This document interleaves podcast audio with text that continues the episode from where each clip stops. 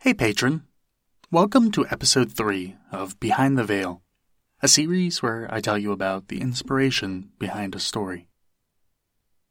Since I'm recording this at 5 a.m. on Halloween, I figured we could chat about one of the Halloween specials decorations. So, spoilers for that if you haven't listened to it yet. This story was so much fun to write. I enjoyed delving into the strange neighbor and the main character's slow, growing obsession with him, with little evidence. I also tried to make the story a bit of a twist, with it not being the neighbor. Where did this story's idea start?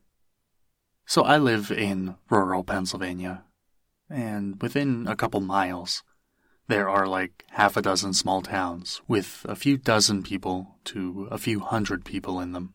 Within some of these towns are people I like to call characters. People that do strange things constantly. I'm sure you have a couple where you live as well. There's people that walk miles with bear spray and a large walking staff to the store and back. People around here that ride lawnmowers instead of a car to friends' houses to visit. People that have literal junkyards in their backyard. A 70 year old guy that sneaks around in the woods on other people's property and just enjoys setting fires, accidentally burning down a few houses. We also have a guy that goes all out for Halloween. So I took the Halloween fanatic and paired it with a few strange things I've seen these people do. And I came up with some Halloween related things myself. And poof, I had the neighbor. I also wanted the protagonist, the father, to be sort of an arrogant, snobby, better than you type that lives in a development. You get that feeling with some of his uppityness, and when he sneaks into the neighbor's yard and makes the comment about his porch being bigger than the neighbor's. You aren't really supposed to like the guy. I wrote him to be a dick, and compounded by the fact that the neighbor that he grew to obsess over is mute and deaf doesn't help his case. And that brings me to the next topic. This was my first time writing someone with a disability, if you want to view it as that.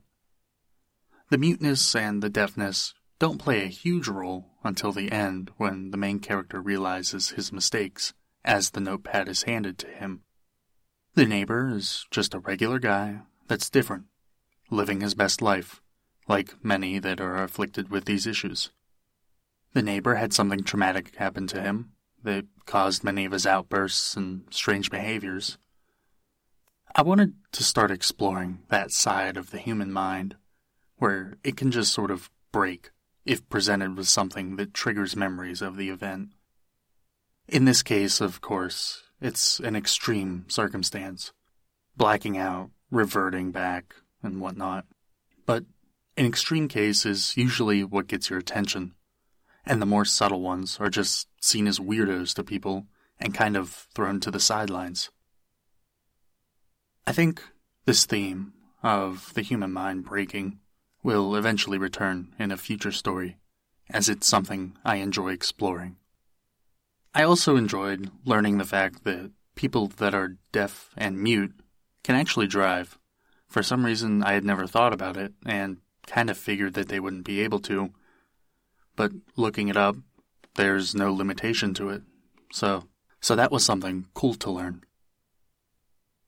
I tried to give little meaningless things for the main character to see that he could blow out of proportion. The plastic in the back of the trunk, for example, although not mentioned outright in the story. The plastic was there as a barrier to avoid getting the trunk dirty when he brought real pumpkins to the house to set up. I wanted the listener to begin piercing little things together with the main character, to try and get into his mindset rather than a rational one. And listening to the story again, I think I did that pretty well.